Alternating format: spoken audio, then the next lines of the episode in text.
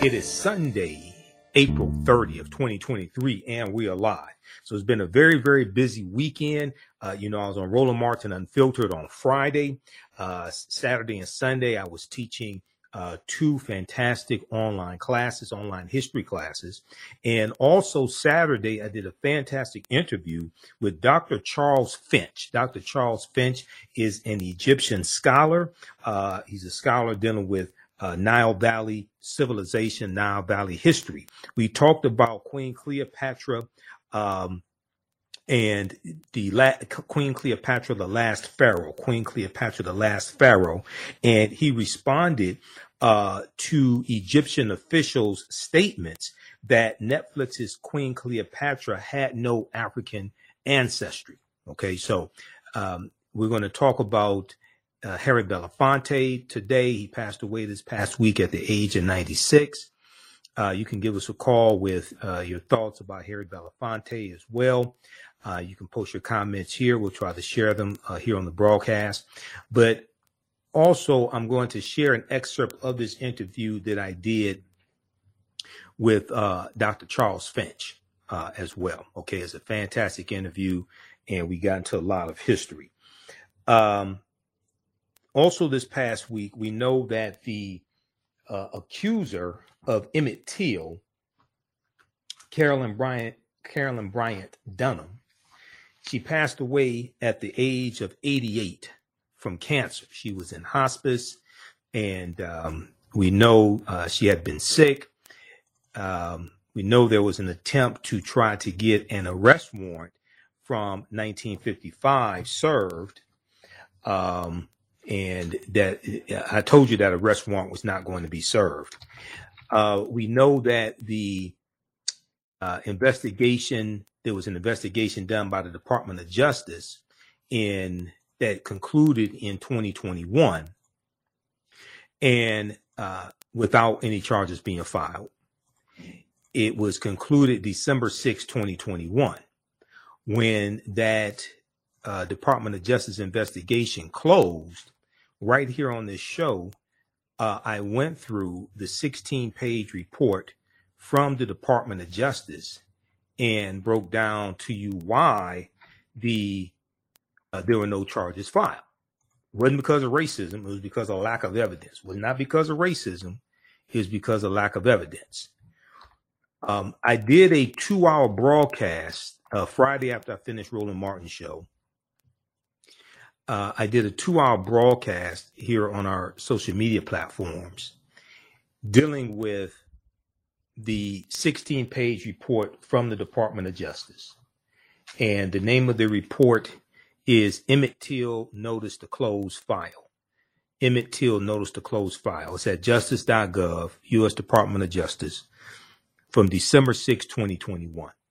Go watch the two hour plus uh, broadcast that I did on Friday, uh, April 29th, uh, Friday, April 28th, 2021, 2023, Friday, April 28th, 2023, on our Facebook fan page, The African History Network, and our YouTube channel, Michael Imhotep, where I get deep into this report. Uh, on today's show, we'll, we'll, we'll just look at this report briefly but what I'm going to show you will once again show you why charges were not filed because of lack of evidence. Now, back in 2017, Professor Timothy Tyson, who's a uh, Princeton uh, University professor, Professor Timothy Tyson uh, published a book. He wrote a book that was published in 2017 called "The Blood of Emmett Till." And in his in this book and in articles about the book, he said that uh, Carolyn Carolyn Bryant Donham recanted testimony that she gave at the trial in 1955. All right. Now the problem was, um, the the problem was that when it came time for him to provide evidence to back up the allegations that he was making that she recanted her testimony because the Department of Justice investigated this. So when it came time to provide evidence, uh, they he could not provide the evidence to document that she recanted her testimony. So once you go through and look at this report, you'll see why, oh, there's a lack of evidence and they put him on the witness stand. Um, her defense attorneys will destroy him on cross examination. I could destroy him on cross examination. I haven't been to law school. I've taken two law classes, but I haven't been to law school. So we're going to talk about this uh, as well, and we're going to go through uh, briefly because this is only a two-hour show that Department of Justice report. And then, you know, last week uh, we ran out of time. I did not get a chance to get to uh, this topic here that we discussed on Faraji Muhammad show, the culture, uh, back on April 11th, 2023. But it deals with how spanking children for African Americans, spanking children is a holdover from slavery, and spanking children was not traditionally practiced in West Africa. Okay, so we'll, we'll we'll deal with that as well on today's show. We may be able to squeeze in one or two more topics and get your calls in as well. Um, calling number is 313 778 7600. 313-778-7600 is the call-in number if you have a question or comment. We'll also give you some information about the online history classes that I teach on the weekends. We did a free session today of uh, Black resistance movements from the Haitian Revolution, U.S. Civil War, Civil Rights Movement, the Black Power Movement. Visit our website, theafricanhistorynetwork.com, theafricanhistorynetwork.com, and uh, you can register for that uh, free class session. We did uh, two, uh, actually about two hours and 20 minutes we did today of um, of that class. We had a great uh, discussion today. Dealt with a lot of history. We dealt with the Civil War, and uh, we talked about the Homestead Act of 1862. Did you know that the U.S. government gave away 270 million acres of land for 124 years, starting in 1862. It ended in 1976, and African Americans were largely shut out of that massive land giveaway. That's the Homestead Act of 1862. Okay, so we'll give you some information on that as well. Now, on the African History Network show, we focus on educating, empowering, and inspiring people of African descent throughout the diaspora and around the world because right now it's corrects wrong behavior. What you do for yourself, what you do to yourself, and what you allow other people to do to you and get away with is based upon what you think about yourself. What you think about yourself is based upon what you have been taught about yourself. What you've been taught about yourself is based upon everything you've read, heard, and seen about yourself. So when you control the radius of a man or woman's thoughts, you can control the circumference of his or her actions because the mind can't do or teach what it doesn't know. Now we deal with a number of different topics here. We deal with current events, history, politics, education, economic empowerment, entrepreneurship, relationships, love, sex, health issues, and much, much more. Sign up for our email newsletter. Text the word Kemet, K E M E T, to 22828 to sign up for our email newsletter. Text the word Kemet, K E M E T, to 22828 to sign up for our email newsletter. All right. Well, humanitarian and um, actor extraordinaire and director Harry Belafonte passed away at the age of 96 uh, this past week. We, we, you know, we got the news and uh, I saw coverage of it uh, on MSNBC. I saw coverage of it on Roland Martin Unfiltered. Now, uh, Roland did at least two days of coverage dealing with Harry Belafonte. Uh, Harry Belafonte was a friend of Roland Martin. Harry Belafonte was also one of my frat brothers as well. He was an honorary member of Phi Beta Sigma Fraternity Incorporated. Uh, on Friday's show, Roland also continued his uh, tribute to Harry Belafonte. Now he didn't let the panel. I was on the panel. He didn't let the panel uh, uh, comment on Harry Belafonte. I don't know why. Maybe it's because of time constraints or what have you. But this is my show, so I'm going to do it here. So you know, uh, I remember seeing Harry Belafonte uh, in Buck and the Preacher uh, when I was a kid. Now I, I, saw it after it originally came out, and I remember watching it on TV. Um, uh, Buck and the Preacher, and also I remember seeing um, Harry Belafonte in um, what was it, um, Uptown Saturday Night. Okay, Geechee Dan, Uptown Saturday Night with uh, Sidney Poitier and Bill Cosby. We know we lost uh, Sidney Poitier uh, last year, so uh, Sidney Poitier and Harry Belafonte are, are reunited, two extraordinary uh, humanitarians, actors, and and uh, uh, uh, directors. There was a good article from the New York Times dealing with Harry Belafonte. Harry Belafonte, 96, uh, dies, barrier breaking singer, actor, and activist. Barrier breaking singer, actor, and activist. And you know, we posted, there was a, a, a, picture of Harry Belafonte. We posted it on our fan page, the African History Network. It got about 2,700 likes. Okay. Check out this article from the New York Times. There's also a good one from uh, thegrio.com as well. From thegrio.com also. Okay. That's not the article that I want. Uh, there's one from thegrio.com uh, as well. This is the one I want here on uh, Harry Belafonte. Let's pull this up. Harry Belafonte, 96, dies, barrier breaking singer, actor, and activist. Okay.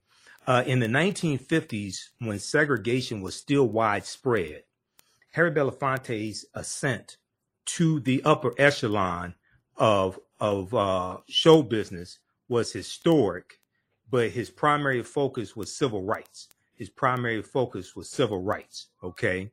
Um, this is, let's see here. All right, now, and here's a here's a picture of Harry Belafonte right here as well. Uh, Harry Belafonte was not the first black entertainer to transcend racial boundaries, but none had made as much of a splash as he did. For uh, a few years, no one in music, black or white, was bigger. Okay, uh, and in 19 i think it was 1957 he was the in 1957 he was the highest paid african american he was the highest paid african american entertainer. All right uh, we're up against a break. You listen to the african history network show. I'm michael imhotep uh, we'll be back in a few minutes host Brother Michael Imhotep. On the African History Network show, we focus on educating, empowering, and inspiring people of African descent throughout the diaspora and around the world. A lot of people don't know what the hell they're talking about. They may have their areas of expertise, but some people need to learn how to stay in their own lane. If you don't know, just say you don't know. So we have a lot to talk about, so we're going to jump right into this. Catch it all right here on 910 AM Superstation. All right, welcome back to the African History Network show right here on 910 AM, the Superstation, uh, the Future Radio. Okay, the call-in number is 313-778-7600. 313-778-7600 is the call-in number if you have a question or comment. All right, uh, I, I want to go to this article dealing with uh, Harry Belafonte from, uh, this is from the New York Times. Harry Belafonte, 96, dies, barrier breaking singer, actor, and activist. So, um, Harry Belafonte, who stormed the pop charts and smashed racial barriers in the 1950s with his highly personal uh, brand of folk music, and who went on to become a dynamic force in the civil rights movement, died on Tuesday. Okay, so that was uh, Tuesday, uh, April 25th. He died on Tuesday at his home on the Upper West Side of Manhattan. He was 96 years old. Now, the cause of, of death was con- congestive heart failure. The cause of death was congestive heart failure, failure, said Ken Sunshine, his longtime spokesman. Now, at a time when segregation was still widespread and African American faces were still a rarity on screens, large and small, on uh, television as well as on uh, the big screen. Harry Belafonte's ascent to the upper echelon, to the upper echelon uh, of show business was historic. Uh, he was not the first African American entertainer to transcend um, racial boundaries. Louis Armstrong, Ella Fitzgerald, and others had achieved stardom before him, but none had made such a splash as he did. And for a while, no one in music, black or white, was bigger than Harry Belafonte. So I remember seeing him um, in, I remember seeing him on the Muppet Show uh, when I was a kid. I remember Harry Belafonte's involvement with um, We Are the World Okay, We Are the World, Quincy Jones, Michael Jackson. Uh, I think that was about 1984 or so. We Are the World. Uh, I remember him in Buck and the Preacher.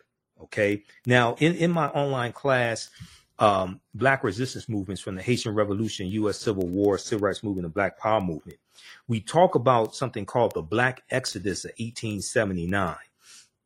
And the Black Exodus of uh, 1879 was uh, occurred um, when you had about 6,000 African Americans migrating from uh, Louisiana and Texas out west to Kansas. All right. Uh, this was in 1879. Well, so this is, and they were called exodusters. All right. And they're looking for a better way of life. They're trying to escape Jim Crow laws, trying to escape segregation and, and domestic terrorism, things of this nature. Well, the movie Buck and the Preacher, which was directed by Sidney Poitier, uh, the movie Buck and the Preacher deals with a, a wagon train of, of newly freed uh, African American slaves, former slaves, who are going uh, out west to Kansas and they're looking for a better way of life. Uh, they want to own land, etc. So it's it's not in 1879. It's uh, it happens. Buck and the Preacher is set after slavery ends, uh, after 1865, but before 1879. But it is similar in uh, the premise. Okay, it's similar in the premise, and it starred uh, co-star Ruby Dee as well. Ruby Dee was Sidney Poitier's wife, so that's a that's a powerful movie, Buck and the Preacher. Um, and then I, I remember uh, him in the um, I, I, remember Harry Belafonte in Carmen, um, with Carmen Jones with uh, Dorothy Dandridge. Okay, and Carmen Jones was an adaptation. It was a musical, but it was an adaptation of the opera Carmen. Okay, and that was fantastic. I remember watching that on television, probably on a Sunday afternoon or something like that, you know. And I liked Harry Belafonte, but I was watching it for Dorothy Dandridge. I'm just, I'm just gonna be honest with you, because I mean, I, I, you know, I, I, was a boy, so hey, I was watching it for Dorothy Dandridge. But Harry Belafonte did a good job. He held his own in, in that movie, also. All right, now, uh, born in Harlem to West Indian immigrants. So I guess some people say he didn't deserve reparations. Uh, so, but born in Harlem to West Indian immigrants, uh, Harry Belafonte almost single-handedly ignited ignited a craze for Caribbean music with hit records like Day-O Day-O, the Banana Boat song. And I, have been watching performances of him doing uh, Day-O, the Banana Boat song uh, as well. I remember him, I think he sung that on The Muppet Show. Uh, also, because I saw one performance of him on The Muppet Show playing the drums. Uh, and also, um, records like Jamaica Farewell, Jamaica Farewell. Now, his album was called Calypso, Calypso in 1956. And this album included both of these songs, Day-O, the Banana Boat song, and uh, Jamaica Farewell. Um, his album Calypso reached the top of the Billboard album chart shortly after its release in 1956 and stayed there for 31 weeks. 1956. This is the same year of the Montgomery bus boycott, which, which started December 5th, 1955, ended uh, December 20th, 1966, lasted 381 days. We know he became ex, uh, excellent friends, close friends with Dr. Martin Luther King Jr., as well as Coretta Scott King and the King family. He became active in the civil rights movement. And also in February of 1968, Johnny Carson lent the, uh, he let Harry Belafonte host, guest host, The Tonight Show for an entire week. And Harry Belafonte used that platform to push the civil rights issues and push the civil rights movement. And uh, he had one of the guests that he had on the show. I think it was the last day of the last day, which would have been a Friday. He had Dr. Martin Luther King Jr. on that show. But that was probably the blackest week we had ever seen uh, on network television, the Blackest Week, night after night, five nights, he had all these African American guests, Nip- Nipsey Russell and others. I think he had John Lewis on. Um, there's a documentary that uh, Joy-Ann Reid on MSNBC, she did a documentary uh, dealing with this, and it's called The Sit In, and it's on Peacock. It's a fantastic documentary. All of the footage, some of the footage of those interviews has been lost, okay? But she showed excerpts of footage that was uh, still captured, and you get to see the interview uh, that with Dr. King. And this was two months before Dr. King was assassinated. Also, he had um, uh, Robert Kennedy on as well. Okay, John F. Kennedy's brother. Also, this was shortly before Robert Kennedy was assassinated. Also, but Harry Belafonte used this platform, this opportunity that Johnny Carson gave him to shine a spotlight on the civil rights movement and bring that movement into people's living rooms. Now, this is at a time when there are only three channels. Okay, there are only three major channels, three major networks. We didn't have cable. Okay, this is 1968. We we didn't have cable television. All right. So uh, we ain't had the internet and cable television and smartphones, none of that stuff. So people watch CBS, NBC, and ABC. All right. So that check out that documentary on Peacock called The Sit In. All right. Now, uh, Calypso reached the top of the Billboard album chart shortly after its release in 1956 and stayed there for 31 weeks, coming just before the breakthrough of Elvis Presley, who stole a lot of his style from African Americans. It was said to be the first album, Calypso was said to be the first album by a single artist to sell more than a million copies, to sell more than a million copies. Now, uh, Harry Belafonte was equally successful as a concert attraction. He was handsome and charismatic. He had audiences spellbound uh, with dramatic interpretations of a repertoire uh, that encompassed uh, folk traditions from all over the world, rollicking calypsos like Matilda. Um, uh, uh, Matilda work songs like uh, Lead Man Holler, tender ballads like Scarlet Ribbons. Now, by 1959, he was the most highly paid black performer, uh, black performer in history. By 1959, Harry Belafonte was the uh, highest paid black performer in history. With fat contracts for appearances in Las Vegas, at the Greek Theater in Los Angeles, and at the Palace in New York. And the Palace in New York. Now, success as a singer led to movie offers, and Harry Belafonte soon became the first black actor to achieve major success in Hollywood as a leading man. His movie stardom was short lived, though, and it was his friendly rival, Sidney Poitier, who was also has Caribbean roots as well. So I guess Sidney Poitier uh, w- wouldn't get reparations either. Um, Sidney Poitier, not Harry Belafonte, who became the first bona fide uh, black matinee idol. Okay, we're going to continue this on the other side of the break. Uh, you can also give us a call 313 778 7600. 313 778 7600 is the call in number if you have a question or comment. You listen to the African History Network show on Michael Imhotep. We'll be back in a few minutes. How's everybody doing? Okay, so who do we have here? We got uh, Kenya Randall also. Kenya said, I remember that.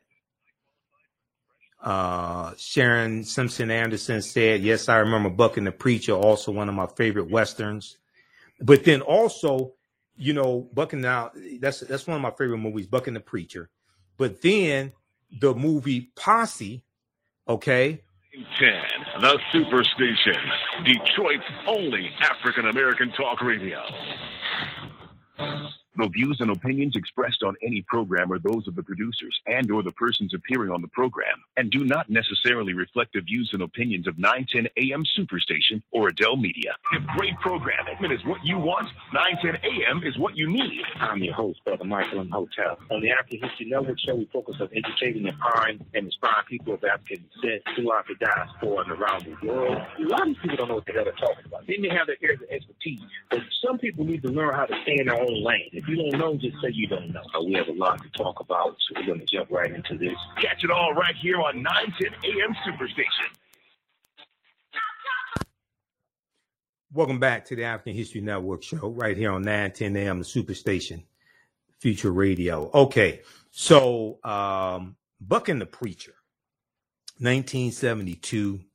Uh, I, I remember seeing it. I didn't see it in 1972 because I was only one years old, but I remember watching it later on and, and watching it on television. Uh, and, and, and seeing Sidney Poitier, seeing Harry Belafonte, and, uh, it, it's a, a movie that takes place, uh, during, after slavery, shortly after slavery ends. And now this piece right here, this is from criterion.com. I was looking at some write-ups on Buck and the Preacher. Um, Harry Belafonte plays a con man preacher uh, in, in the movie, and Sidney Poitier is a as a guide who has relations. He has relationships with Native Americans, and he has to navigate this wagon train of of former slaves uh, through Indian territory. Buck and the Preacher, with his routinely entertaining directorial debut, Sidney Poitier, alongside actor producer Harry Belafonte, alongside actor producer Harry Belafonte, helped rewrite the history of the Western, bringing Black heroes to a genre in which they had always been sorely underrepresented. Okay, in which they had always been sorely represented, combining boisterous buddy comedy with blistering Black Power, er, Black Power era political fury. Sidney Poitier and a marvelously mischievous Harry Belafonte star as a tough and taciturn wagon master and an unscrupulous pistol packing preacher who joined forces in order to take on the white bounty hunters, threatening a westward uh, a westward bound caravan of people recently emancipated from slavery. That's that's what's so fascinating about this. Now, even though the movie's probably fictitious, things like this things similar to this did happen, and that's the Black Exodus of 1879. Okay, 6,000 African Americans migrate from Louisiana and Texas primarily out west to, to Kansas. And in this movie, they're migrating to Kansas. Now, a superbly crafted revisionist landmark, Buck and the Preacher subverts Hollywood conventions at every turn and reclaims the Western genre in the name of Black liberation reclaims the Western genre in the name of Black liberation. Okay, so check out that movie, uh, Buck and the Preacher. It, it's a it's an excellent movie. Uh, Ruby Dee is in it. She plays uh, Sidney Poitier's wife as well, the, the the brilliant and lovely Ruby Dee, uh, who's an ancestor now. Uh, also, so we've lost, you know, Ruby Dee, uh, Ossie Davis. We've lost uh, Cicely Tyson, uh, Sidney Poitier uh, all all all of these uh, fantastic, fantastic actors and actresses, and and they uh, mo- and a lot of them were involved in the civil rights movement also. Okay, put their careers on the line, put their lives on the line. Uh, Dick Gregory as well. You know, they were involved in the civil rights movement also. All right, now if we go back to this piece here from uh, the New York Times. And then I'm going to let you hear an excerpt of the interview that I did with Dr. Charles Finch on Saturday, dealing with uh, Queen Cleopatra, the last pharaoh, and rebuking the criticism coming from the Egyptian government on the ethnicity of Queen Cleopatra portrayed in the African Queens series from executive director uh, Jada Pinkett Smith on Netflix. Now, success as a singer led to movies, and a and Harry Belafonte soon became the first black actor to achieve major success in Hollywood as a leading man.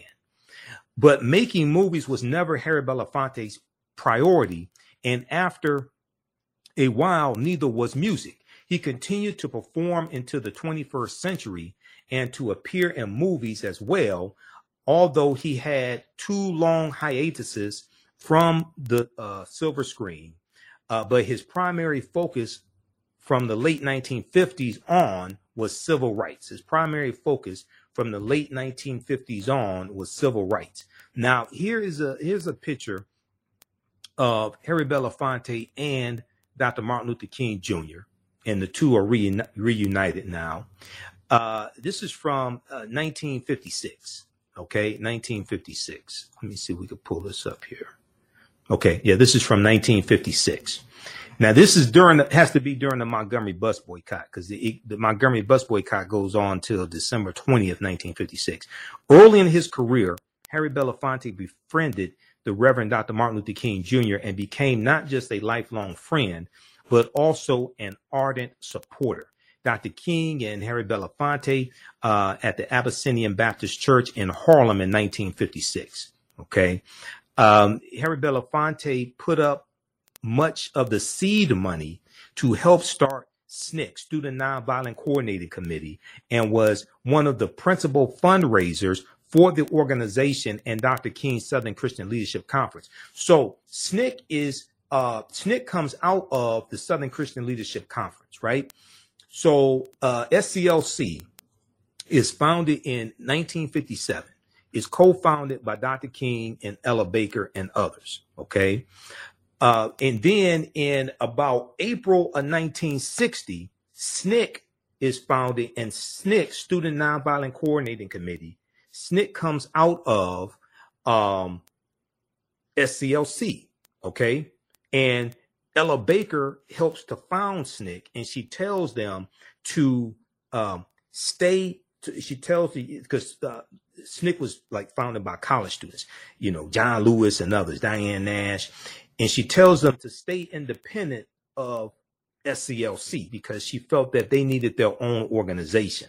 All right. We know that uh, Stokely Carmichael Kwame Ture is going to become chairman of SNCC in 1966, and you're going to have, and then you have a real infusion of uh, the Black Power ideology, uh, and really, it's that element is there before Stokely Carmichael becomes chairman, but it really accelerates. And you're going to have those, and I'm going to try to put this as politely as I can, those uh, civil rights activists, African American, who I do respect but disagree with, they're going to leave uh, SNCC when SNCC adopts a Black Power ideology. And we know that it's going to be uh, in about June of 1966 during the March Against Fear in Mississippi, when James Meredith is James Meredith is shot, and he, he's going on this uh, he's going on this march uh, to call attention to segregation and things like this. Um, he's shot. He's in the hospital. He can't continue to march. Dr. King and others come in. Uh, Kwame Ture, Kwame Ture, Stokely Carmichael, they come in to finish this march. They get arrested and then when they come out from, from jail is June 1966, right about there. Kwame Ture gives a speech and he talks about we want black power, we want black power, and he drops the black power phrase nationally. Now, in Eyes on the Prize, the second incarnation of Eyes on the Prize, not the not the first incarnation that deals deals with history from about 1955 to 1965 or so, uh, 55 to about 68, something like that. The, the first, the first eyes on the prize. There's a second eyes on the prize that picks up where the first one leaves off. And they interview Kwame Ture, Stokely Carmichael. They interview Bobby Seale and, and uh, Huey P. Newton, co-founders of the Black Panther Party for Self-Defense. And Kwame Ture talks about, uh, uh, Mukasa Dada, Willie Ricks. Willie, Willie Ricks was a member of SNCC, and I know Willie Ricks, Mukasa Dada. I've interviewed him here on the African History Network show, and it's Mukasa Dada and and Kwame Ture who coined the term Black Power. And in Eyes on the Prize, Kwame Ture talks about uh, how Mukasa Dada, Willie Ricks, was instrumental in priming the people on the ground with the phrase and ideology of Black Power before Kwame Ture drops that phrase nationally in June of 1966 when he comes out from jail during the uh, March Against Fear. All right. So it's Harry Belafonte who helped to fund SNCC and who helped to fund the organizing of SNCC because this stuff costs money. All this stuff costs money. You, I, a lot of people make it look easy, things like this. If you don't do this type of work, if you don't do activism and things like this, you don't understand really how you need money to do all that stuff. And then you need money to bail people out of jail. Okay. It's people like Harry Belafonte who made all those movements possible. Harry Belafonte put up the seed money to help start SNCC, Student Nonviolent Coordinating Committee, and was one of the principal fundraisers for the organization and Dr. King's Southern Christian Leadership Conference. All that stuff costs money. Okay. You can't just call the phone company and say no justice, no peace, or keep hope alive, or whatever phrase you want to come up with, and they keep your phone lines on. You got they want some money. You can't call Xfinity, okay, and, and, and say right now it's correct wrong behavior, and they keep and they keep your internet service on. They want some money. All right. It costs money to do all this stuff. Uh, Harry Belafonte took part in the March on Washington in 1963. We'll continue this on the other side of the break. Uh, we'll, we'll, we'll, talk briefly about the sit-in, the documentary, documentary, the sit-in, and when Harry Belafonte guest hosted for Johnny Carson in February 1968. We'll be back in a few minutes. Listen to the African History Network show on Michael Imhotep, 9 10 a.m. Superstation WFDF.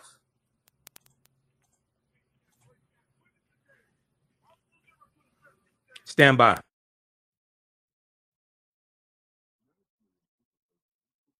How's everybody doing? Stand by. Back from break in four minutes. All right, you can support the African History Network, dollar sign the AHN show through Cash App, dollar sign the AHN show through Cash App, also through PayPal, paypal.me forward slash the AHN show, or at our website, theafricanhistorynetwork.com, theafricanhistorynetwork.com. You can register for the uh, online classes that I teach also on Saturdays and Sundays. Back from break in four minutes. How's everybody doing today? All right, we've got Joelle. How you doing, Joelle? Uh, we've got Sharon. Uh, Posse was great also. Yeah, the movie Posse. Posse was an excellent. Posse is one of my favorite movies because about a third of the cowboys in the old west, a third of them were African American. And these were these were some bad brothers. You have the westward expansion of the U.S. They're going into Kansas territory, Nebraska territory. They're going into you know the Dakotas and things like this, and uh, they're they are trying to uh, they they want to own land. They they're trying to escape the uh, segregation in the South, and the term cowboy was originally a derogatory term for African American cattlemen. Okay. The term cowboy was originally a derogatory term for African American cattlemen. Uh, white men who herded cattle and worked with cattle, they were called cattle men or cattle hands. These were white men. They called the African American men cowboys called them boy to de- belittle them, dehumanize them. But they one they were they were so good at what they did. African Americans they were so good at what they did that the term cowboy became a general term for cattlemen and those in the you know you have the rodeos, but those uh, uh, uh, roping the cattle and things like this, and it became a general term. Okay, in a lot of these movies, historic African American cowboys get represented as white cowboys in a lot of these various movies. Because we don't know this history, we don't know to fight back against this. The, the what was so powerful about the movie Posse, directed by Melvin Van, Van Peebles and Mario Van Peebles, is that it shined a light on the fact that a third of the cowboys approximately were African American. And it, and when you watch the movie, it deals with it takes place in 1898 during the Spanish American War. Okay, it's a fantastic, you know, because because I, I, I talk about the movie in my classes. Stand by the Michael Imhotep. On the African History Network show, we focus on educating, empowering, and inspiring people of African descent throughout the diaspora and around the world. A lot of these people don't know what the hell they're talking about. They may have their areas of expertise, but some people need to learn how to stay in their own lane. If you don't know, just say you don't know. So we have a lot to talk about, so we're going to jump right into this. Catch it all on 910 AM Superstation. All right. Welcome back to the African History Network show right here on 910 a.m. Oh, hold on. We lost connection. How did that happen? Stand by. We got a uh, call back. We lost connection with the radio station. Stand by. Let me call back in. Hold on.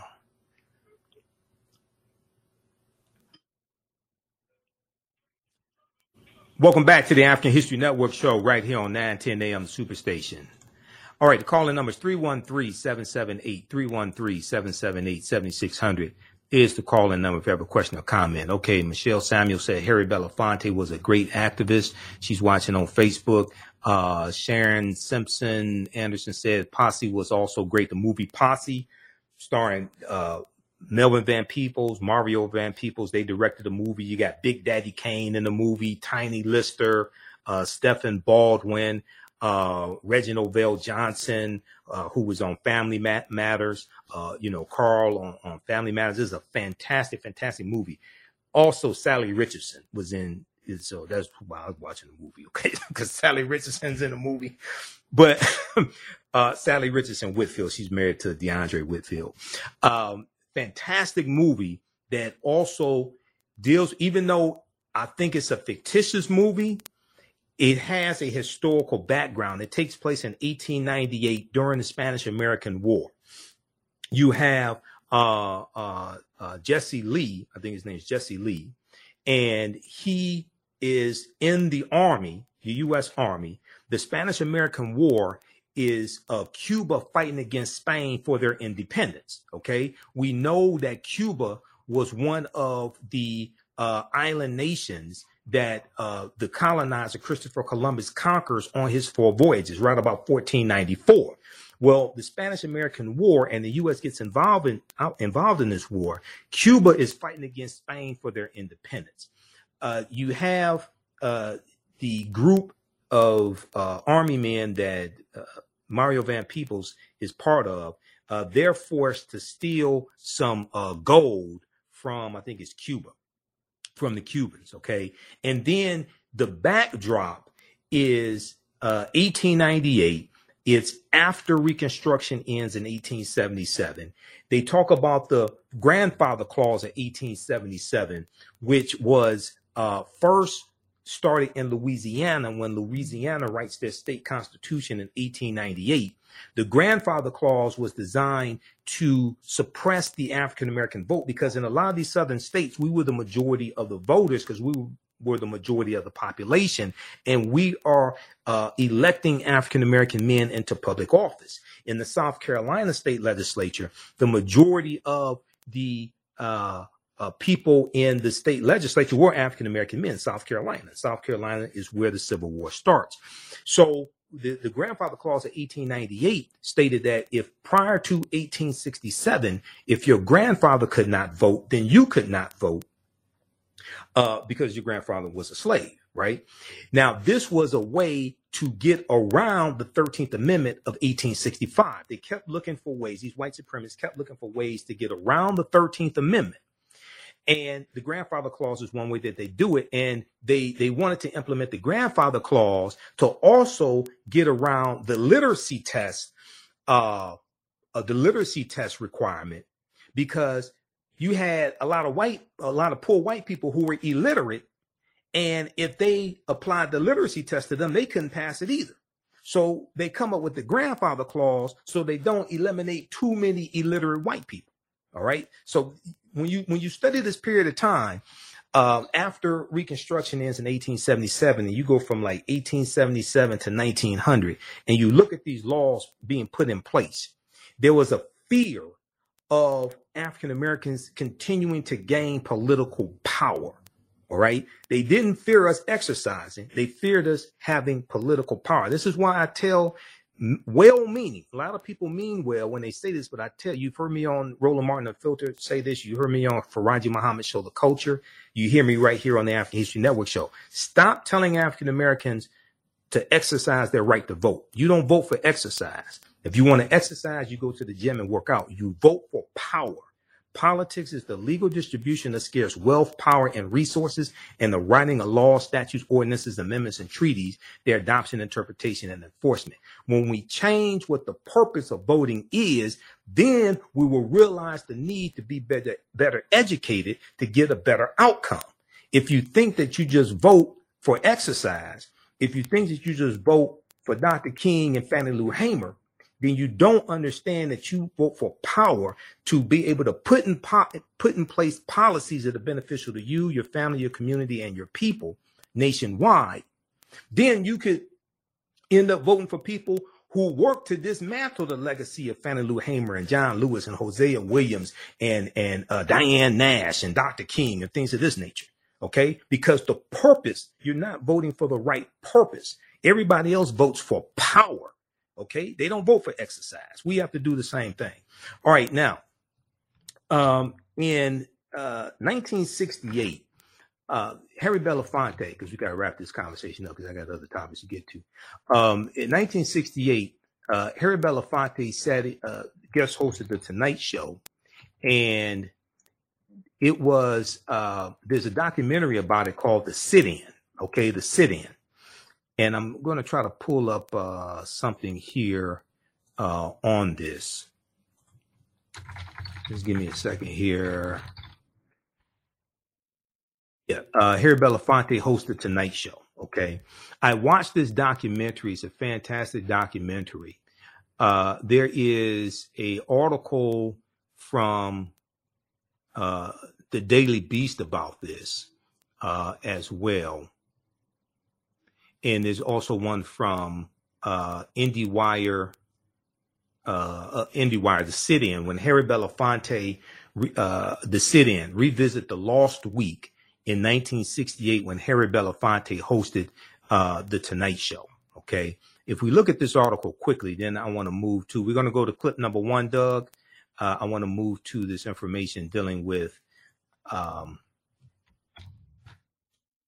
Queen Cleopatra the Seventh and the interview I did with uh, uh, Egyptian uh, scholar uh, Dr. Charles Finch, who is African American, by the way. He's a scholar of uh, Egyptian ancient Kemetic history, etc.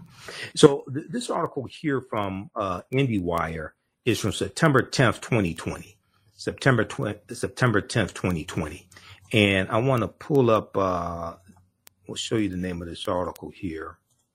This is the sit-in revisit the lost week in 1968 when Harry Belafonte hosted the Tonight Show. From executive producer and MSNBC host Joy-Ann Reid, the film chronicles the seminal and almost forgotten moment in American history. Listen to the African History Network show. I'm Michael Imhotep. We'll be back in a few minutes. Welcome back to the African History Network show right here on 910 AM, the Superstation. All right. Uh, let's go back to this article here and shout out to everybody watching us on Facebook and YouTube. Uh, if you like this type of information, you can support the African History Network, dollar sign the AHN show through Cash App, dollar sign the AHN show through Cash App, also through PayPal, paypal.me forward slash the AHN show. Uh, this helps us keep doing the research, stay on the air, keep broadcasting the African History Network show, finance the African History Network. Visit our website, theafricanhistorynetwork.com theafricanhistorynetwork.com connects you to our social media platforms. You can listen to audio podcasts of our radio shows. Um, and then also listen to 910 AM Superstation Live, either through the radio or download the iHeartRadio app or the iTunes uh, radio, uh, not iTunes, uh, TuneIn radio app or iHeartRadio and listen live to 910 AM Superstation WFDF. Uh, we have a PayPal Cash App information there and also information on the online history classes I teach on Saturdays and Sundays. Okay. So you can register for those classes also. Uh, we did a free class session today of uh, Black resistance movements from the Haitian Revolution, U.S. Civil War, Black Power Movement, 1800 to 1968. So right on the homepage of our website, click on free class session, uh, April 30th, 2023, and you can go back and watch uh, that we did like two and a half hours of that class. Okay, uh, we were talking about the passing of Harry Belafonte uh, right before the break, and I want to go uh, to this article here. This deals with the documentary called "The Sit-In." The Sit-In, uh, and the, the Sit-In chronicles in 1968 when Harry Belafonte uh, sat in for uh, Johnny Carson for an entire week on the Tonight Show. The sit-in revisit the lost week in 1968 when Harry Belafonte hosted the Tonight Show. This is from IndieWire.com, September 10th, 2020, by Tambay Obenson. Okay, uh, and this is the name of the documentary, uh, executive produced by Joy-Ann Reid of MSNBC, called "The Sit-In." In 1968, America was embroiled in protests over civil rights and the Vietnam War. Uh, in that tumultuous time, the Tonight Show uh, host Johnny Carson turned over his hosting duties for an entire week to actor and activist Harry Belafonte. That was probably the blackest week on network television until Roots in 1977, when Roots aired for an entire week on ABC. That's probably the blackest week on network television. Now, uh, Harry Belafonte's cast of guests included Dr. Martin Luther King Jr. and Bobby Kennedy. Um, just months before they were both assassinated during a week that's been mostly lost in American history. Thankfully, is now being revisited, revisited in a new Peacock documentary, executive produced by MSNBC's uh, MSNBC host Joy-Ann Reid and directed by award-winning filmmaker award-winning filmmaker Yoruba uh, Richen, R-I-C-H-E-N, aptly titled "The Sit-In." Harry Belafonte hosts the Tonight Show.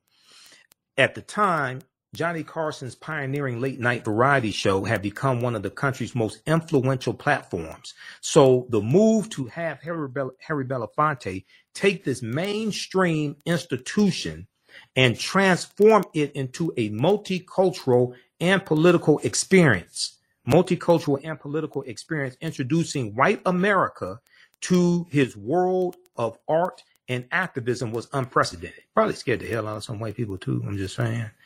Um, you know, 1968, and they turn on, especially down in the South, you know, they turn on the TV to see Johnny Carson, and they're like, they're adjusting the TV they say Johnny Carson grew a fro and he's black. What happened? They're adjusting the TV and the, only two dials on the TV then. They ain't have remote. Most people didn't have remote control on TV in 1968. They're trying to figure out what's going on. I mean, you can you can imagine.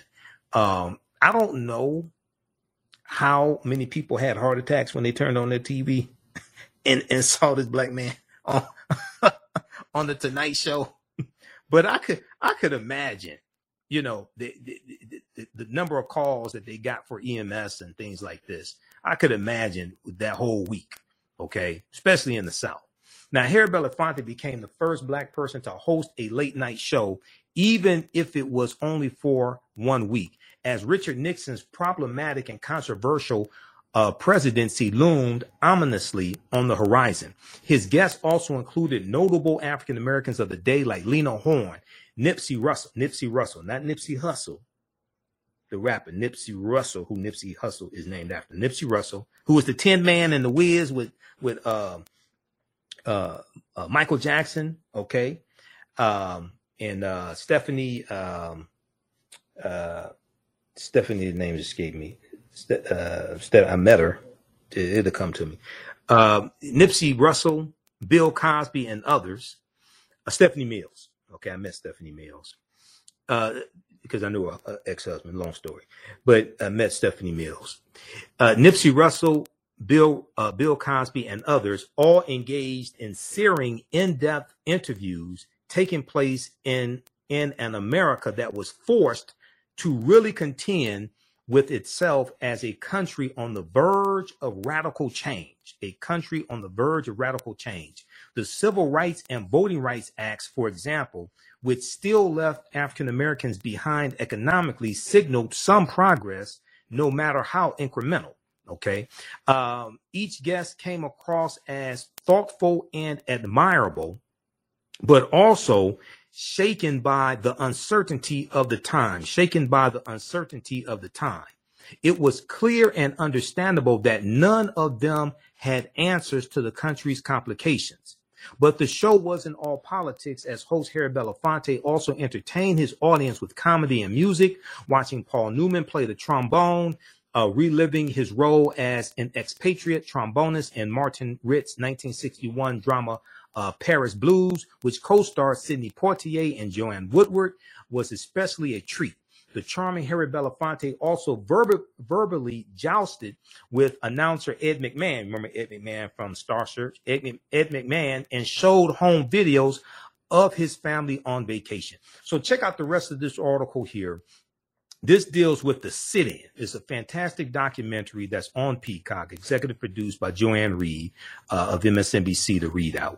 Okay, and uh, the name of this article from IndieWire.com is uh, "The Sit-In: Revisit the Lost Week in 1968." Harry Belafonte hosted the Tonight Show, and you got some, you know, people is they ain't they haven't been right since. Just scared the hell out of them. There's too much. It's you know there's too much uh, black on this little television. This little uh, I don't know what size of TV, a little 20 inch, 19 inch, 17 inch black and white TV. You just scared some people to death when they turn on the television. They thought Johnny Carson was gonna be on, and they see they see all these Negroes for a whole week. Oh my God! All right, so um, rest in peace, Harry Belafonte.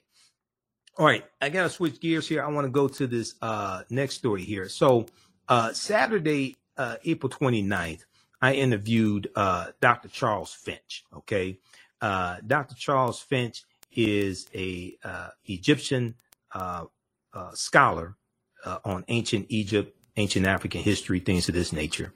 And those that study this type of information, they're familiar with Dr. Charles Finch. We're going to clip number one, um, Doug we talked about Queen Cleopatra, the last pharaoh, and he refuted this nonsense also coming from uh, Egyptian officials about her ethnicity. Let's go to clip number one, please, Doug.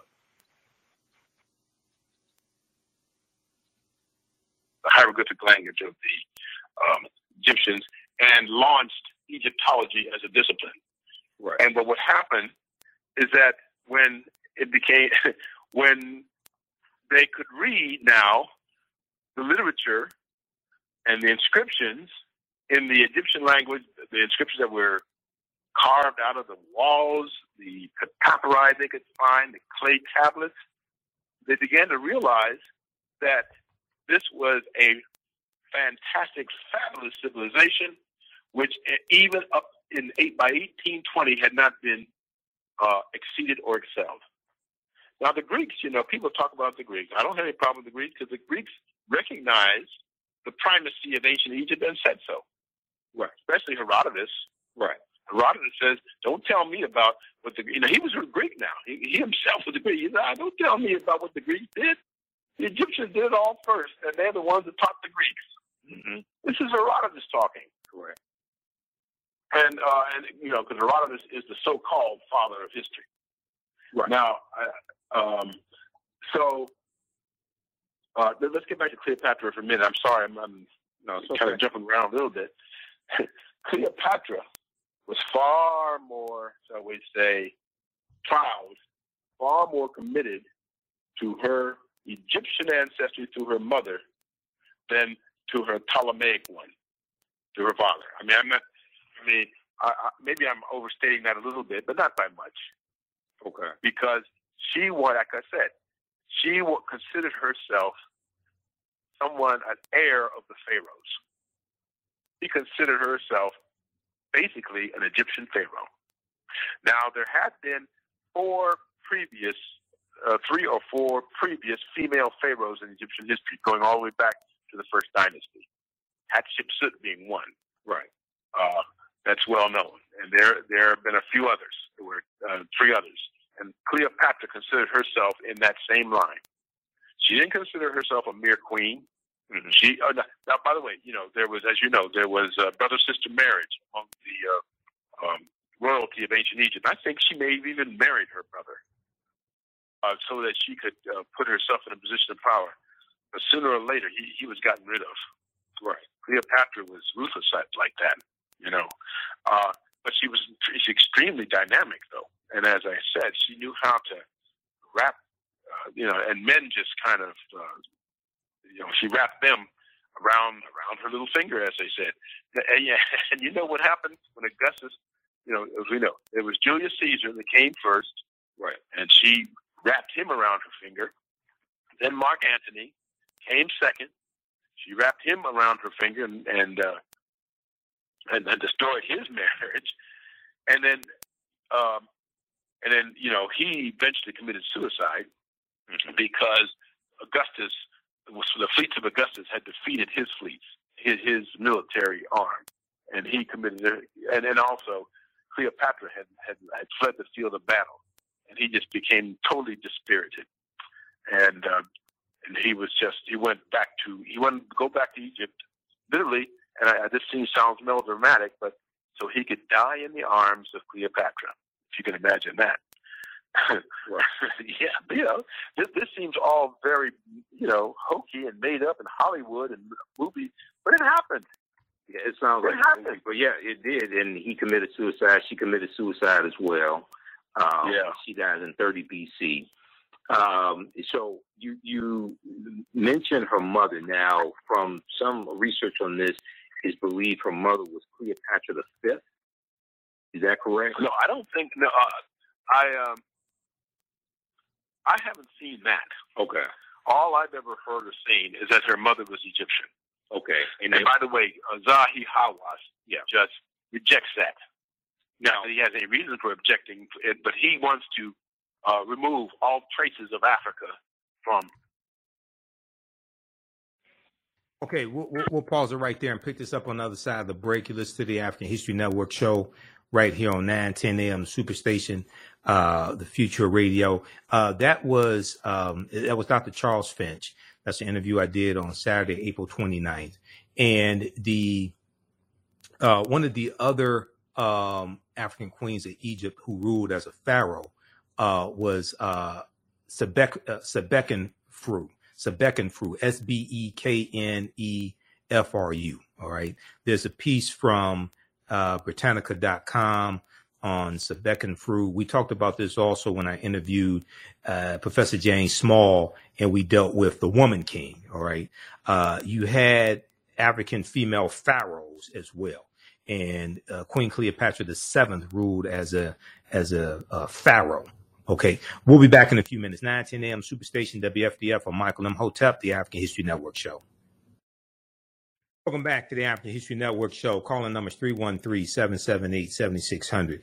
313 778 7600. Here's the call in number if you have a question or comment. Okay, uh, we'll go to the phone lines here in a few minutes. I got to get back to this clip. Uh, this is the interview I did. This is an excerpt of the interview I did with Dr. Charles Finch, um, Egyptian uh, scholar, scholar of ancient African history, Nile Valley uh, civilization history. We were talking about Queen Cleopatra the seventh, uh, the last pharaoh, and uh, he responded. He refuted the Egyptian official statement uh, that Netflix's uh, Queen Cleopatra had no ancestry. There's an article from uh, NBC News that came out Thursday, April 28th. That's probably the strongest statement from the Egyptian government and I asked him about that. You're going to hear that uh, clip also. Okay, uh, let's go back to the clip, please, Doug. All very, you know, hokey and made up in Hollywood and movies, but it happened. Yeah, it sounds like it like happened. a movie, but yeah, it did, and he committed suicide. Committed suicide as well. Um, yeah, she died in 30 BC. Um, so you you mentioned her mother. Now, from some research on this, is believed her mother was Cleopatra the Fifth. Is that correct? No, I don't think. No, uh, I um, I haven't seen that. Okay. All I've ever heard or seen is that her mother was Egyptian. Okay. And, and by the way, uh, Zahi Hawass yeah. just rejects that. Now he has a reason for objecting, but he wants to uh, remove all traces of Africa from uh, from at least from the dynastic land line, line of ancient Egypt. Okay, so okay, so let, let me. Oh, wait, wait, wait. Okay. There's one other thing I want to say. Then, then, then we can get to questions. One is when Augustus finally, you know, he conquered, he, he conquered the uh, Marcus, Mark Antony. Mark Antony committed suicide. Augustus came um, to Egypt to take over you know, the empire. But you know what he wouldn't do? What? He wouldn't look Cleopatra in the eye. Because by that time she had such a reputation that he was afraid of getting hypnotized by her. Right. If you can imagine that. Right. He would not look her in the eye. And it was after that encounter with Augustus that the famous story that Shakespeare and everybody else sort of repeated. She took an asp, which was a cobra, mm-hmm. and she had that. She actually took it in her hand and had it had it sink its fangs into her. Can you imagine? Right. she had a she had a flair for the dramatic, that's for sure. And she died that way. Right from the snake. Uh, I'm sorry. From the snake bite. Yes, from the snake bite. And um, um, you know, she was she's probably a lot of people consider her the most fascinating woman in history. Well, you know, I mean, you could argue, you could say yes or no. You know, you could argue about that, but you know, she managed to. She came real close to to uh, um, ruling Rome and the Roman Empire. Right. Through the two men that she just completely entranced. Julius Caesar on the one hand, Mark Antony on the other. And Augustus said, "No, I, I you know, if I if I go back, you know, Augustus came and took over the empire and, and defeated Mark Antony, and he committed suicide and all this. And Augustus knew better. When he finally confronted Cleopatra, he would not look her in the eye. Right. So he was afraid of getting. He was afraid that um, that she was going to mesmerize him hypnotize him. okay. What can, I, Okay. what can I say? So, so let me let me try to put a fine point on this because I know we're running out of time, and, and I want you to talk about your new book as well. Okay, now um, you said that uh, on her on her mother's side, you said her mother was Egyptian. Now, the Yeah. period of time that we're talking about, first of all, uh, the Greeks invade uh, under Alexander the Greek in 332 BC, and they conquer conquer in 323 BC. Okay, Mm-hmm. now uh, um, uh, Queen Cleopatra Cleopatra the seventh is born in 69 BC.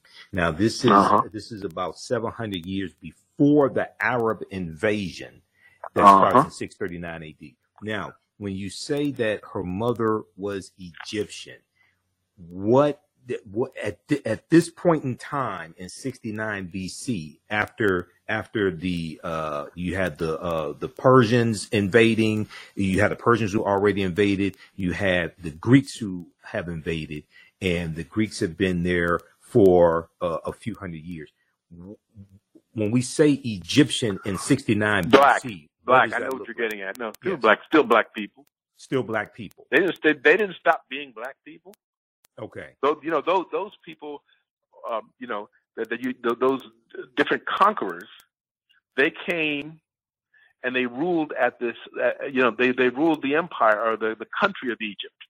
All right, hmm but they didn't change who the people were. okay And in fact, they, each one of them would take uh, an Egyptian wife and or concubine, shall we say. right But they they didn't change who the people were. They they re, they remained black people right up until the time of the Arab invasion, which was, as you say, in the seventh century A.D. right When that after that, there you know, and you already mentioned them. You're right. The Persians, hmm the Greek Macedonians, the Romans, and the Arabs finally. And the Arabs came in droves to Right. Egypt. It- in droves. And, and what what I heard historically about the Ptolemies is that they would uh, either marry or intermix with a black Egyptian woman. Yep. Okay. The answer to that is absolutely, yes. absolutely true. So, as I say, there is a strong mixed race, I guess the only way I can put it, Right. element in Cleopatra's history. And uh, as I say, her mother was known was uh, was an Egyptian. So yeah, when you that that picture of her that uh, Jada Pinkett Smith is going to use, or the actress, Yes. that's right. I, I, you know, you, I- you you know, don't listen to uh, Zahi Hawass. Let him Hawass, let, let let him uh, foam at the mouth about the fact that a black woman is representing uh, Cleopatra. That's that's that's his issue. Now I've been to Egypt, uh, I think a dozen times, and I've interacted and spoke with Egyptians, hmm uh, including what a year and a half ago. Not all of them, not all of them take that attitude that uh, Zahi Hawass does. Right. and especially since when so many of them, not not so many of them, but a number of them have been um, have have been the guides for tour guides that were led by people like Asa Hilliard Mm-hmm. and others who schooled them. Said, look, you know, I mean, taught them uh, John Henrik Clarke, even Doc Ben-Jochannan, and uh, the, and they once once they were schooled, they accepted it. They weren't like uh, Bazalia Hawass is just you know he's he's he's he lost his mind. Right, and he's He going just can't take it. He, he for whatever reason he cannot he cannot accept he cannot accept that historical reality. Right, You know what is it? What do you do? You know nothing you can do but, but somebody like him. But of course now he isn't. He is the one who uh, is in charge of Egyptian antiquities. You know. Well, he Um, just uh he, he he he I think he just resigned from that position or something. He uh is not in that position anymore. He's about to go on a tour in the in the US right. starting in May. Of, Uh, of, of the United States. yeah. of America. Now, here's what I would like to see happen. I don't know if it will or not. mhm. I would like there be a large, solid contingent of black people to attend every one of his lectures and presentations in every city where he goes. Now, will that happen? I, I don't know. Right. And when he starts talking what he talks, then he needs to be challenged. hmm He needs to be challenged. Yes, I, I, I know about that upcoming tour. Right. Uh, I don't know if he's coming to Atlanta or not, but uh, you know, he uh, he's making a he's making. A, I think he's supposed to be here for at least three weeks. Yeah. If I make, if I'm not not if I'm not mistaken. But we'll, you know, now what'll happen? I'm going to ask my friend. You already mentioned uh, Tony Browder. You call him Tony Browder. I call him uh, uh, Anthony Karakhamun Browder. As you Yeah. know, he was one of the co-excavators of the temple tomb of uh, Karakhamun Exactly. um, from the 25th dynasty. So I actually gave him that name. And when I talk to him, I say, I say Karak. yeah, I have his but book anyway. also. Uh dealing with But, finding uh, Karakhamun. I have his book as well. So yeah. Uh, let, let, let me ask you this question. So, in, in the uh, article from Variety.com written by uh, Tina Gharavi, Tina Gharavi is the um, director of this installment of African Queens from executive producer Jada Pinkett Smith that deals with uh, Cleopatra the Seventh. And in, in the article, she says um, what the historians can confirm is that it is more likely that Cleopatra looked like Adele James, actress Adele James, African American actress Yeah. Adele James, than Elizabeth Taylor ever did. Yep. Okay. Absolutely. Okay. Absolutely.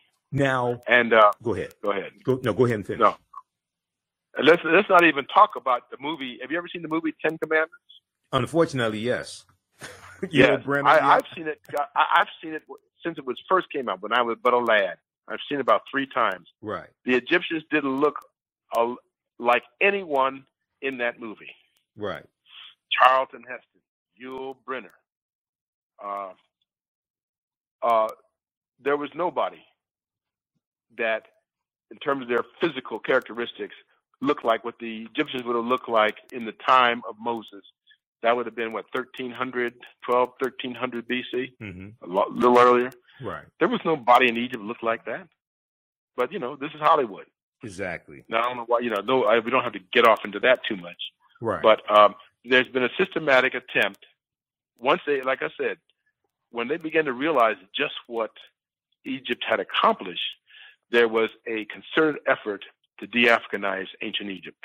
We're gonna pick this up on the other side of the break. So it was a fantastic interview I did with uh, Dr. Charles Finch. My- I had a, I've had a busy weekend. Okay, I taught two online classes, did one interview with an Egyptian scholar, and I'm doing the African History Network show uh, today as well. Uh, we're going to pick this up on the other side of the break. We'll go to the phone lines. We'll go to PJ and anybody else on the phone lines because I asked him about this article from NBCNews.com. Cleopatra was not black. Egypt tells Netflix ahead of a new series. Ahead of new series. You don't want to miss Dr. Charles Finch's response to what the Egyptian government had to say. We'll be back in a few minutes. Welcome back to the African History Network show. All right, uh, we're going back to uh, this clip from this fantastic interview I did with Dr. Charles Finch, Egyptian scholar, uh, ancient ancient Egyptian scholar, uh, author, historian. His website is charlesfinch.com, F I N C H, Charles S. Finch.com. Um, and he has a new book uh, coming out uh, very in the next couple of months or so. Uh, you can pre-order it at his website, charlessfinch.com. It's called Nile Valley Civilization, a 10,000 year history. Nile Valley Civilization, a 10,000 year history. Uh, this interview is on our uh, Facebook fan page, The African History Network, The African History Network, and my YouTube channel, Michael Imhotep. We had difficulties with his internet signal early in the interview. So at first we had him uh, on video. Then we had to switch to telephone for, for his side. For, for him, we had to switch to telephone. So I'm going through editing the uh, video. We should have the uh, corrected, edited video up uh, tomorrow, uh, up on Monday. All right, uh, Doug, let's go back to uh, let, us go back to this interview, please. Yes, still going on. Yes. Still going on. Yes. So further, further in the article, and there's one other quick article I, I want to just highlight that just came out Thursday also, and then I want you to talk about your book, and we're going to give you a website address as well. Uh, so further in the article, Tina Gharavi says, "So was Cleopatra black? We don't know for sure, but we can be certain she wasn't white like Elizabeth Taylor." She says, "We need to have a conversation with ourselves about our colorism." And the internalized white supremacy that Hollywood has indoctrinated us with. Because in the article, she talks about how Cleopatra being portrayed white somehow for some people increases her value or increases her uh-huh. worth. Whereas portraying her as a melanated person who has some like black African ancestry somehow cheapens her worth, lessens her worth.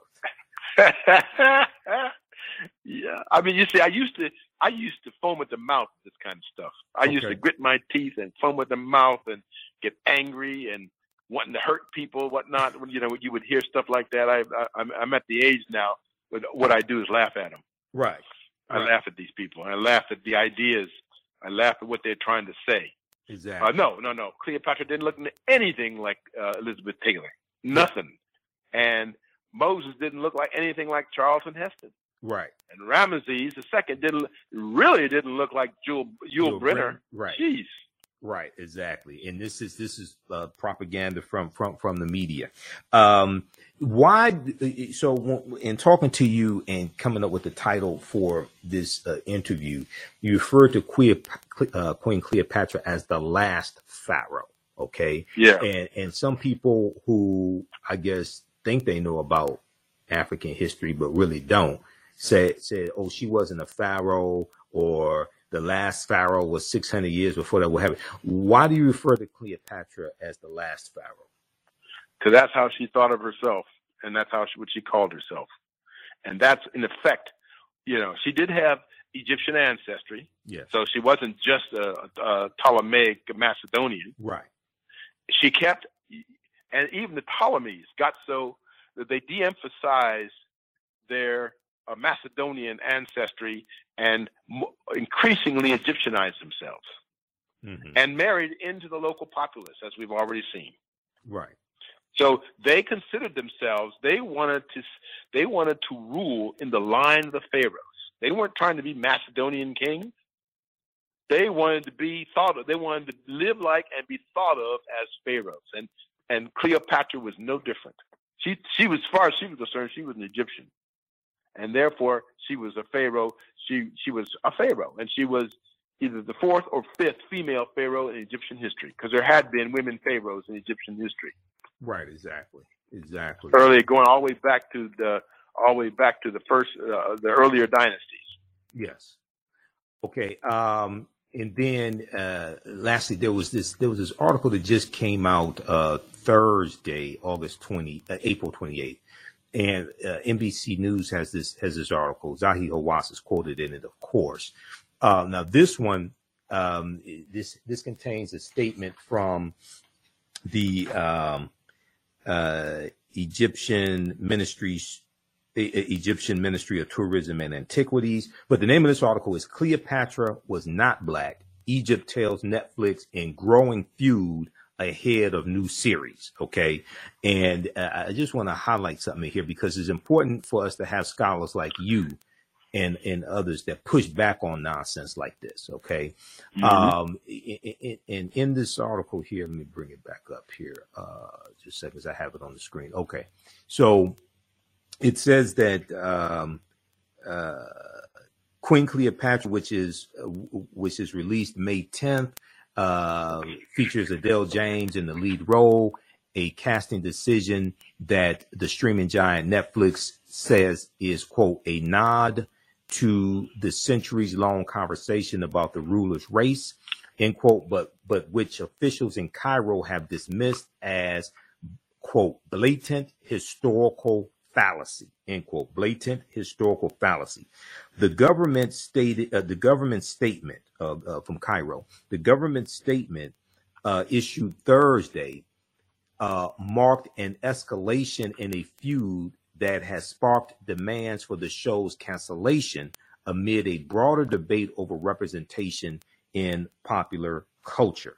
So they go on to uh, cite the uh, Egypt's Ministry of Tourism and Antiquities argued that the documentary uh, that the documentary nature of the feature quote requires those in charge of its production to investigate accuracy and rely on historical and scientific facts end quote um, they quote uh, Dr. Mustafa Waziri, uh, Dr. Mustafa Waziri, Secretary General of the Supreme Council of Antiquities, said in the statement that Cleopatra's appearance in the show was, quote, a falsification of Egyptian history and a blatant historical fallacy, end quote.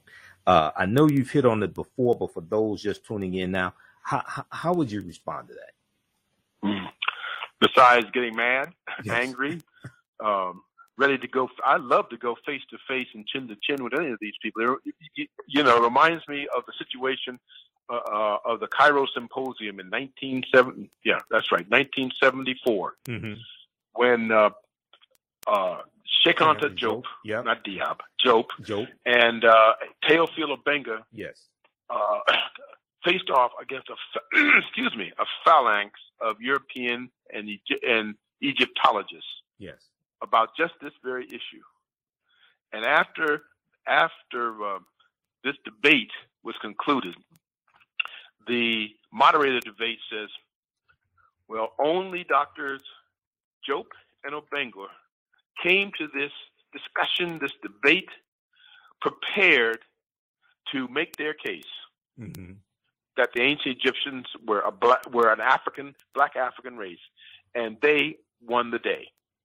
Now this is 1974, and they were again they were up against Europeans and and uh, Arabs uh, who were trying to. So that was uh, another excerpt of the fantastic interview I did with uh, Dr. Charles Finch. You can, uh, we'll, we'll put that on the homepage of our website, theafricanhistorynetwork.com, but it's on my YouTube channel and uh, Facebook fan page, The African History Network. Visit his website, Charles S. Finch, F-I-N-C-H dot com, Charles S. Finch, dot com, and uh, get his new book, Nile Valley Civilization, A 10,000 Year History. Okay, uh, we're coming up on the break. When we come back from the break, we'll go straight to the phone lines. Listen to the African History Network show on Michael Imhotep, 9 10 a.m. Superstation WFDF. We'll be back in a few minutes. Welcome back to the African History Network show. All right, uh, let's go to the uh, let's go to the phone lines. Uh, who do we still have? PJ. Uh, let's go to the phone lines. Whoever we have on line one. Uh, welcome to the African History Network show. Thanks for holding. Tell us where you're calling from. Hi, this is PG, and I'm calling PG. from Oakland County, Michigan. Okay, PG. You know, I was listening. Yes, PG, like in Pretty Gorgeous, Okay, okay, okay. All right. parental guidance, Yeah. Okay. Go ahead. rated PG. Yeah. Go ahead. You're on the Okay, so um, I was listening to the gentleman that you were interviewing, and he said that as this person making their rounds to tour and talking about African American history, it would be great if a lot of black people would go. And I think that our history is very, very important. I think that we should always want to learn about the history, But I, what I've heard people say is when they go to some of these seminars or symposiums and they're listening to the evolution of our race and going all the way back and the Egyptians and the Moors, they always feel like sometimes the presenters make them feel stupid because they don't know. And my question to you would be, um, is there anybody that knows everything? And even if you ask them, can they tell you? Or should the people doing the presentation be grateful that number one, the people came out, number two, they want to hear it, but you have to start somewhere when you're learning. Okay, so what that are was, your that, thoughts that, about that, that? that was Dr. Charles Finch uh, that I was uh, interviewing. Dr. Charles Finch was talking about Dr. Zahi Hawass. Dr. Zahi Hawass is the former, I think his position was uh, minister, uh, former minister of tourism and antiquities in Egypt. Dr. Zahi Hawass is going on a tour in May and June in the U.S., discrediting the uh, Africanity, the Black African uh, presence in ancient Egypt. Okay, and uh, Dr. Charles Finch was saying that there needs to be a contingent of African Americans uh, at each one of those lectures that that, that uh, Dr. Zahi Hawass goes, to, uh, Dr. Zahi Hawass does to challenge him on this nonsense that Dr. Zahi Hawass is saying. That's what Dr. Charles Finch was saying. Now, as far as uh, uh, people, yes, people should be grateful that people uh, uh, come out to their presentations, things like this. Sometimes um, people, sometimes you have scholars, what have you, that uh, some sometimes talk down to people. A lot of times they don't. A lot of times they may not mean something negative by it. It depends upon who it is in the situation. Okay, um, but we have to. Uh, we can't become so conscious that we become unconscious to the fact that everybody's not as conscious as we are. So we have to understand that uh, everybody has to start somewhere. Um, so we have to be cognizant of that as well. Okay, all right, PG. Now you were talking, yeah. If I could just ask you one other quick thing. So you were talking about the the complexion and colorism of um, uh, Cleopatra and the fact that Julius Caesar and Mark Antony didn't want to look in her face because they thought they would just be um, mesmerized No, and no, mind blown that- to no, the no, no, point that she could do whatever. no, he wasn't. I always thought he that he didn't because that Mark her. Antony was Julius Caesar's number one man, that he couldn't look in her eyes because he betrayed Julius Caesar by having an encounter with her. Okay. All right. All right. Thanks for calling. We're almost out of time. Okay. Uh, that's not what uh, Dr. Charles Finch was saying. But anyway, I got I got to move on. All right. Now, um, so uh, check out this article from the Washington Post. Carolyn Bryant, elusive accuser in the lynching of Emmett Till, dies at age 88. All right. So th- this past uh, this past week, uh, I think it was thir- it was Wednesday or Thursday. Uh, we got the news that Carolyn Bryant Donham uh, passed away. Okay, accuser of Emmett Till uh, the wife of one of Emmett Till's confessed killers. She was a central figure in the 1955 murder that helped spur the civil rights movement. Okay, so this is from August, uh, April 27, 2023. April 27, 2023. Uh, that was Thursday. All right, now, uh, so in this article, it, it talks about Carolyn Bryant Donham and talks about the, uh, so she had cancer, she was in hospice, and, um, uh, so so we know she passed away. There were no charges filed against her. Now, what I want to get to, you can read this article here. What I want to get to is in uh, December 6, 2021, the Department of Justice ended a investigation that they opened uh, right around 2018, I think it was, after uh, the book "The Blood of Emmett Till" came out. Okay, the book "The Blood of Emmett Till" that was written by um, Professor Timothy Tyson. All right, they mention the book in this article. If we scroll down, so this is uh, this investigation was closed December 6, 2021. All right, if we go to the reason why no charges were filed here in this investigation that ended in uh, 2021 is because of lack of evidence. Now, I've gone through this uh, before, like three times here on the African History Network show. We've gone through this document. It's at justice.gov. You can check it out yourself. And we, I did a two hour uh, presentation on Friday. I did a two hour broadcast on Friday dealing with this as well. Okay. Right after I did Roland Martin show. So we did that on Facebook and YouTube. If you go to uh, page five, which deals with uh, Tim- section D, Timothy Tyson's claim that Carolyn Bryant Donham recanted her testimony. Okay, so what happened was Professor Timothy Tyson interviewed Carolyn Bryant Donham um, in 2008 twice. He made two audio recordings. He was interviewing her uh, for his book, The Blood of Emmett Till. And he didn't say anything about this smoking gun evidence uh, that she recanted testimony until about a month before uh, his book came out. Okay, shortly before the publication of the book, The Blood of Emmett Till, 2017, Professor Timothy Tyson revealed to several media outlets that Carolyn Bryant Donham had, during an interview with him nearly a decade earlier, recanted the account that she had provided under oath during a hearing at um, uh, Roy Bryant's trial. That was her husband, her then husband. Tyson's account suggested that Carolyn Bryant Donham lied in court and lied lied in court in 1955. Statute of limitations for that court trial was about seven years, so statute of limitations expired, and lied during the FBI's 2004 investigation.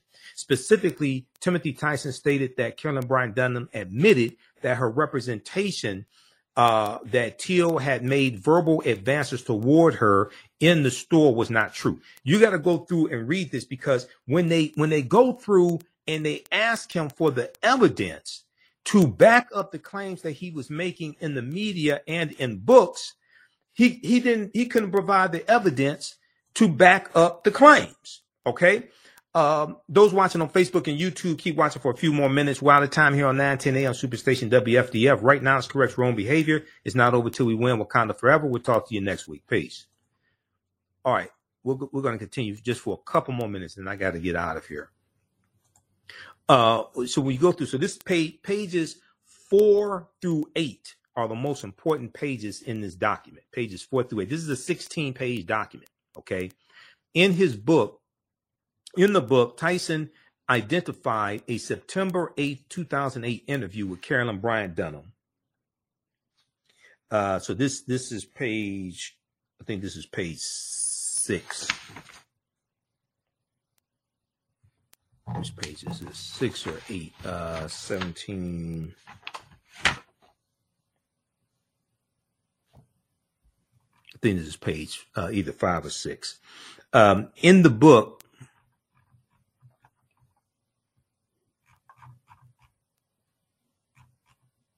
In the book, uh, Tyson identified a September 8, 2008 interview with Carolyn Bryant Donham and, quote, accompanying handwritten notes by the author, end quote, as his sources for these and other statements of Carolyn Bryant Donham's included throughout his book. Tyson also relied upon a draft memoir that Carolyn Bryant Donham had written. It was a 99 page draft draft memoir that we found out about uh, some months ago, but had not published. Okay. Uh, they talk about the current FBI investigation. And then, uh, let's see, scroll down. I want to go to, let's go to Timothy Tyson doesn't have, okay. The FBI quickly identified a significant obstacle in its investigation. This is page five the middle of page five. Everybody needs to go read this. If you've been talking about Emmett Till, you've been talking about Carolyn Bryant Donham passing away. If you've been saying, oh, charges should have been filed, things like this, okay, you should read this document. I've read it three times. That's why what I was saying is totally different. Uh, there's, there's, there's a lack of evidence to file charges. There's a lack of evidence admissible in court to file charges. Okay, now Uh, Professor Timothy Tyson conducted two separate interviews with Carolyn Bryant Donham and recorded and transcribed both. However, the key statements that Carolyn Bryant Donham reportedly made to him recanting her previous testimony were never, were neither recorded nor transcribed. Were neither recorded nor transcribed. the FBI learned that Tyson had lost one of the recordings, the one during which Carolyn Bryant Donham reportedly recanted her earlier statements and sworn testimony, because he said he came he came in the door, she started spilling the beans before he could start recording. Okay, now, and he said he had two audio recordings. He lost one of the audio recordings. Now, first of all, the first problem is is that you did two interviews in 2008, but you didn't say anything about it until 2017. Why'd you wait nine years to say something publicly? Maybe if you had said something earlier, there were witnesses that were still alive. Maybe justice could have been brought, but you waited nine years to say something. Number one. Number two, why didn't you back up your audio recordings on external hard drives? I have seven external hard drives to back up my research. Why didn't you back up your audio recordings on external hard drives? The third problem is that he provided one audio recording that he had left, and then uh, he provided two written transcripts of the audio recordings. The FBI reviewed all of the evidence that he turned over to them. He said they said in neither the one audio recording that you provided us or the two transcripts of the two audio recordings, there is no recantation in this in this evidence that you turned over to us. The other thing is is that he has no witnesses. Professor Timothy Tyson has no witnesses. Now, Carolyn Bryant Donham's daughter-in-law was present for both interviews. She said, and she was interviewed by the FBI. The daughter-in-law was interviewed by the FBI. She said that Carolyn Bryant Donham never recanted her testimony. So when it came time, when you go through and we read, especially pages four through eight are critical of this report because I read it when it came out. Okay, I printed it up December 7, 2021, and I read it when it came out. All right. And when the information came out in 2017 uh, that she recanted her testimony and all these articles were being written, we covered I, I covered this story here on the African History Network show. But I had my I had my doubts and questions because I kept reading article after article and I'm looking for real evidence of a recantation and it was not in any of those articles. And you would see statements like, uh, she started spilling the beans as soon as I came in the door or something like that before he started recording, what have you. So once you start recording, why didn't you say, okay, I'm recording now? Can you repeat that? Can you start at the beginning? But when you get deeper into this report,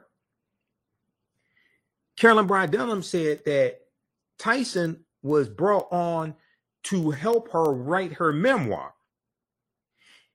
She said that Professor Timothy Tyson started recording, started recording as soon as he came through the door. He said she started spilling the beans before he could start recording. Then he kept changing his explanation of whether or not he actually recorded a recantation. And he also kept changing his explanation of what happened to the second recording that he said he lost. When you go through and read the 16 page report from the Department of Justice, you see that there's a lack of evidence to even get a grand jury to indict her based upon evidence admissible in court. One, two, if for some strange reason she was put on trial, when when her defense attorneys, because she's not going to go in the court by herself, this is not people's court. She's going to have defense attorneys. Professor Timothy Tyson is going to be called as a witness because the, when you when you read this report, the report the, the investigation was opened back up because of the allegations he was making in his book and allegations he was making in the media. So when the prosecution would have to put him on the witness stand, well, on cross examination, her defense attorneys would destroy Professor Timothy Tyson on cross examination. I could destroy him on cross examination. I haven't even been to law school. I've taken two law classes, but I could destroy him on cross examination. There's so many holes in his argument. So this is why when this 2021 investigation was closed December 6, 2021, no charges were brought because there's lack of evidence. This is what I said then.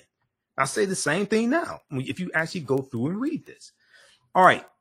Um, so go. This is at justice.gov. We have to do more research, take emotionalism out of this. Now, I wanted justice for Emmett Till, but I said once I read this, I said uh, when, when uh, December 2021 when I did my broadcast on this, uh, and then also when we got the news about the arrest warrant from 1955 and they were trying to get her arrested, all this, I said no, they're not going to arrest her. It's a lack of evidence.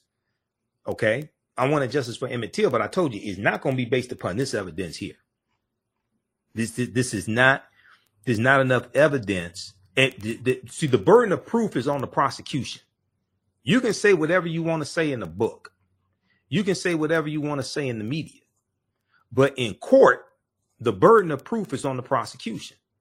The prosecution has to prove beyond a reasonable doubt in criminal court, based upon the evidence, that she recanted testimony. To do that, you need evidence. You have audio recordings, you have video recordings. What is this based upon? She has a witness saying she did not recant testimony. Professor Timothy Tyson has no witnesses saying that she did recant testimony. He can't provide any evidence to prove she did. When the FBI investigated, she said she didn't. And, and, and, and they even, they even talk about how even though when they interviewed her, she gave additional details that uh, about the, the uh, uh, surrounding uh, the killing of Emmett Till and uh, like what like what happened that day uh, in the trial and things like this. She gave additional details, but she did not say anything that contradicted what she even said in the 2004 investigation. So when she go, if they took if they took her to court, she doesn't have to prove that she did not recant her testimony. The prosecution has to prove that she did recant testimony. Okay. And, and, and, and, and not what they would have to prove is that when she was interviewed uh, for this investigation that closed 2021, that she gave false statements to the interviewers, false statements to the FBI. That's that's that's perjury. Okay, false giving false statements that's like a five year felony. She cannot be uh, tried on perjury. She cannot be brought up on perjury trial, uh, perjury charges dealing with the 1955 trial because the statute of limitation on perjury is like five to seven years, depending upon the state. But giving false statements to the FBI in an investigation, you can be brought up on charges dealing with that. Okay. But they would have to have evidence to prove that you're lying. Now, even though they said that um, statements that she gave in 1955 during the trial, things like this, uh, is not believed that those statements were credible having evidence to prove that she is lying is a higher bar that has to be met. And when you go through and read this, there's no evidence to prove that. As Denzel Washington told uh, Ethan Hawke in the movie Training Day, it's not what you believe, is what you can prove. You have to be able to prove the burden of proof is on the prosecution. They have to be able to prove this beyond a reasonable doubt in court. And based upon the information that Professor Timothy Tyson is talking about, there's no evidence of that. Because when it came time for him to provide the evidence, he was interviewed by the FBI. When it came time for him to provide the evidence to back up the claims he was making in his book, he couldn't do it. Now, maybe if he had said something in 2008, 2009, 2010, 2011, 2012, 2013, 2014, 2015, 2016, before like some of those last witnesses died, maybe they could have gotten some type of justice. All right, look, we have to get out of here. Uh, you can support the African History Network, dollar sign the AHN show through Cash App, dollar sign the AHN show through Cash App, also through PayPal, paypal.me forward slash the AHN show. Uh, this helps us keep doing the research, stay on the air, keep broadcasting, pay some of the bills, etc. Uh, register for the online history classes I teach on Saturdays and Sundays, Ancient Kemet, the Moors, and the Ma'afa, Understanding the Transatlantic Slave Trade, where they didn't teach you in school. Uh, we did a free class session of Black resistance movements from the Haitian Revolution, U.S. Civil War, Civil Rights Movement, and Black Power Movement uh, today. So as soon as you, we have the information on the homepage of our website. You can still register uh, for both classes, but you can register for that uh, that free class that I did. And uh, that full course is on sale di- is discounted $40 regularly $130 click right here for the free class session from april 30th 2023 at our website theafricanhistorynetwork.com uh, we do the sessions live. All the sessions are archived and recorded. You can go back and watch it anytime. We have a bundle pack where you can uh, get both courses uh, the bundle pack is on sale $80 that's a $300 value you also get five of my lectures free in uh, digital format. You, it'll be in the video library. And then the class I teach on Saturdays, Ancient Kemet, the Moors, and the Ma'afa, Understanding the Transatlantic Slave Trade, what they didn't teach you in school. Our next class will be Saturday, uh, May 6, 2023, 2 p.m. to 4 p.m. Eastern Standard Time. Okay, look, we have to get out of here. Remember, right now is correct wrong behavior is not over till we win Wakanda forever. We'll talk to you next week. Peace.